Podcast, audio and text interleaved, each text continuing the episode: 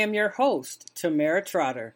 This podcast is dedicated to shedding light on mental illness through education, experience, and real life examples. I have suffered from chronic depression for most of my adult life. However, when I decided to become transparent about my condition and diagnosis, all of my friends were astonished. You see, those of us who suffer with the mental illness are experts at masking our true feelings. When the world is sleeping, we are up thinking, coping, and trying to quiet the thoughts in our head. I know that mental illness does not define me nor anyone who suffers with an oftentimes debilitating condition, yet this disease is the most undertreated in the world. I have learned how to become proactive, living with chronic depression and thriving anyway. Suicide has become the number one cause of death in America. I vow to stop the stigma associated with mental illness and educate everyone on the importance of treating mental health disorders as you would any other medical condition. It is vital to conduct a mental health assessment of adults and children on a regular basis, at least once per week, because the suicide rate of children between the ages of 8 to 14 is on the rise. Stay tuned for today's topic on win over depression. Today's topic is the pulse of the pandemic. And so normally I take a little I take a few notes and I kind of have an idea of what I want to say, but I'm just going to speak from my heart. And it's been a very tough year. And I really feel like 2020 has been possibly the worst year ever. And I'm just thinking back to a couple of things that happened in my life. My best friend's dad became very ill in early 2020. Kobe Bryant passed away in 2020, and that was really tough on me and a lot of people. And then this pandemic hit. We really started paying attention to it in late February, early March, and it just seemed as though there was so much information that we just didn't know about for whatever reason. And I was thinking, what is going on? And so as we learned more about it, it seemed as if it was going to be a big deal. And we started to think about possibly working from home back in March of 2020. And it was a matter of days before we actually were sent home. And I remember thinking at that time, that just given what's been going on and people just, in my mind, not taking it seriously, I felt as though we'd be home for the rest of the year. And I really thought that the first day that they told us that we'd be working from home.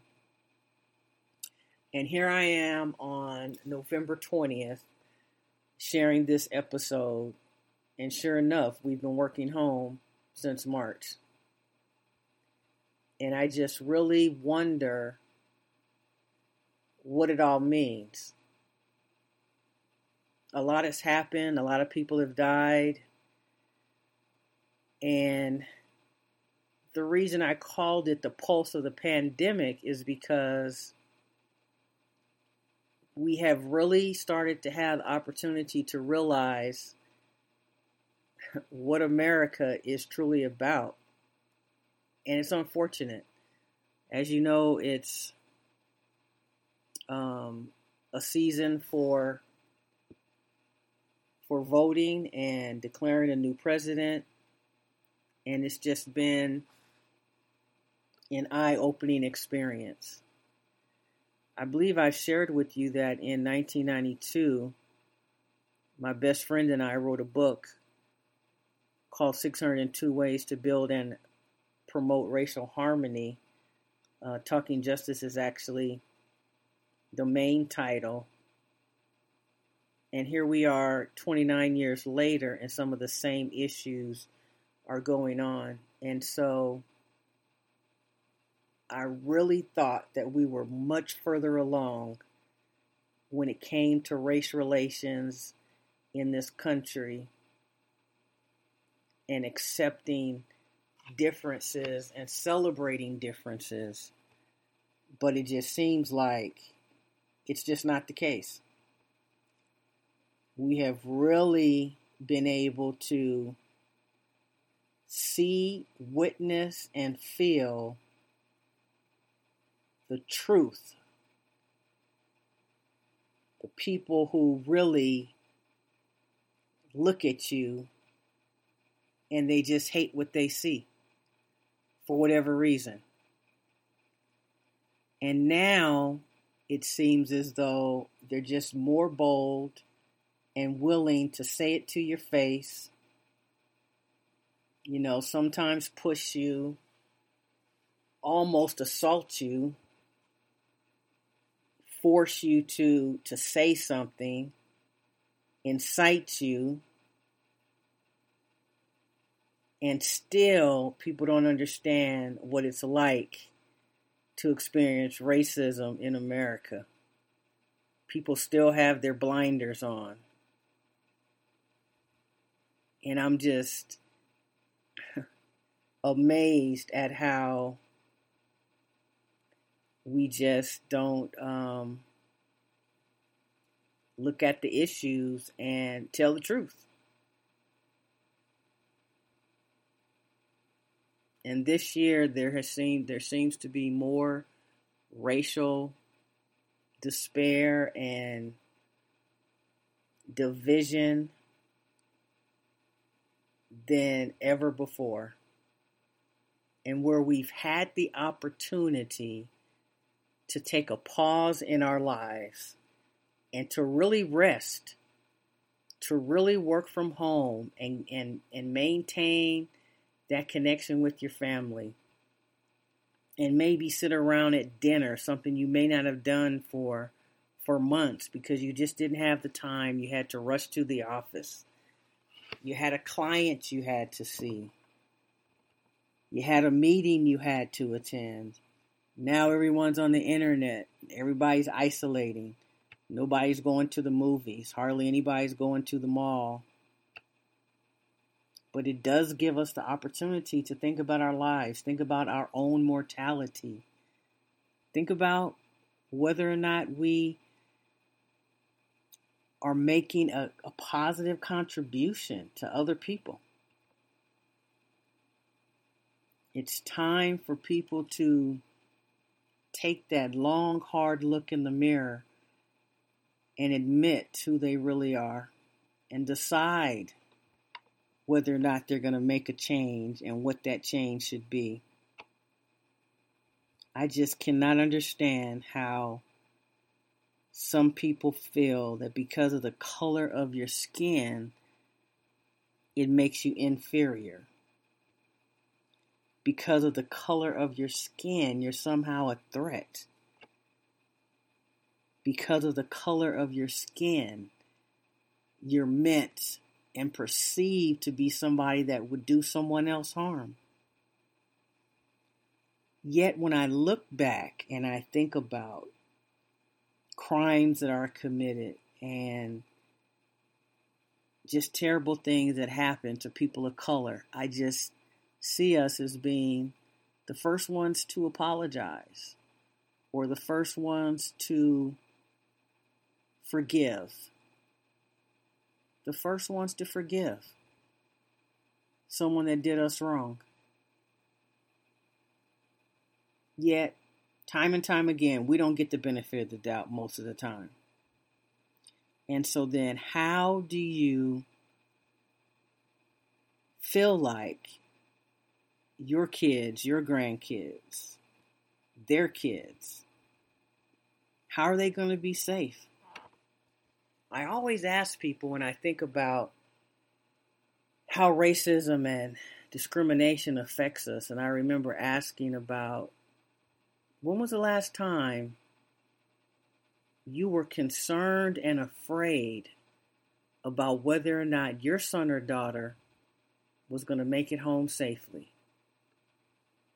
And if you say never to that question, then you can't understand what it feels like to be judged because of the color of your skin, something that you had no control over. Yet and still, people are miseducated. And people make assumptions that aren't even true. And so the unfortunate part is the tides of racism and discrimination will continue as long as we allow generations of hate to continue to be passed down from one generation to the next. When will it end? Where will it stop? Will you stop it with your family? Are you someone who thought that people that didn't look like you were less than you? And where did you get that thought process from? Where did it come from? Who made that assumption? Who told you that? It's really sad. But I hope that 2021 is better and I just hope that we're able to get past this and that we're able to heal and that people can can open their eyes and just realize what's going on around them and be disturbed and speak up for someone who doesn't look like you and don't stand for someone being mistreated in your presence and don't laugh at a joke in the workplace that's very insensitive, whether it's about race, religion, sexual orientation, a disability. We've got to do better, America. This is a wake up call. Because I know for me, when I look around, I just wonder if people are looking at me and wondering if I'm a threat or wondering if I have come to do something ill toward them. And it's not a good feeling at all. and I am educated, I'm self sufficient. And that doesn't matter because people see the color of your skin first. And if you say you're colorblind, or if you say you have a couple of friends that don't look like you, then that's a sure sign that you yourself may need to look in the mirror.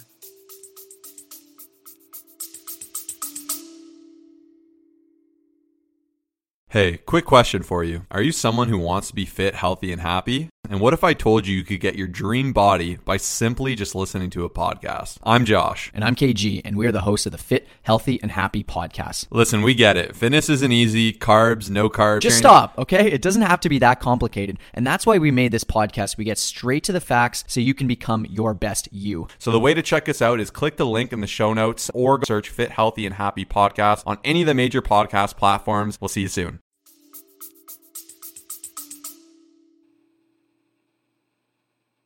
We've got to get it together for the next generations. And I'll be back with more in a few moments. So now we have the opportunity to decide what are we going to do with uh, 2021? It's coming up really fast, and I know for me personally, I'm ready to leave 22 behind and start anew. So I challenge you what will you do? What will you do to advance race relations in this country? What will you do to help people better understand where you come from and what values you have. So rather than point fingers at other people and what they need to do to change, because people don't change very much, they can change. Prayer definitely helps them change. But it's better for us to look at ourselves, look inward to decide what we might need to do differently. And so self evaluate. Think about what affected you the most in 2020 and how it made you feel. And what can you do? Is there an organization, a foundation, a charity, something that you might want to start in order to address some of the concerns that came up for you in 2020? It's time for us to mobilize. It's time for us to utilize our resources to try and make a difference for those who don't have the same advantages as us those who struggle every day to make it and just maybe have great ideas, but just don't have the money to move those ideas forward. It's time for us to throw away the box, not just think outside the box, but just remove it from in front of us completely. It's time for us to, you know, make this nation great again. And and we can do it, but it's really up to each one of us to take the responsibility to make change, to make life better for other people. Not just be so concerned about ourselves, but think beyond ourselves and what we could ultimately do for the good of other people. So I know that 2020 has been challenging, it's been tough, it's been devastating for a lot of us. And as I had mentioned in some of my prior podcasts, Many people are suffering from mental illness and experiencing depression for the very first time. The reality is, one in four people suffer from depression, and there's um, over 50 or 60 percent of us that are undertreated and really just haven't even come to grips with the diagnosis. So I just encourage you to, if you want to be better, if you want to move your life forward, some of the issues that need to be addressed are your emotions. Emotional intelligence um, is really important. People with high emotional intelligence have high sympathy and also empathy. They're able to really have the pulse of the feelings of others and they know how to ascertain when someone just needs a hug or some grace or just be given the benefit of the doubt or a second chance. And so, because 70% of the decisions that we make every single day are based on emotions, and only 30% are based on rational thought. It's important for us to know that we are emotional beings and that we are going to think about how we're feeling about a certain situation first. But when you have high emotional intelligence, you're also able to know that when you're in a situation, how important it is to maintain your composure, not really get upset, not do what other people expect you to do. So I really want to just challenge you, especially if you're, you know, feeling depressed and you're feeling like this holiday season that's coming is just going to be filled with misery for you. I'd like for you to not accept that, for you to really think about how you're going to handle it and how you're going to keep your depression at bay because really, the reality is we're all responsible for how we respond to certain situations.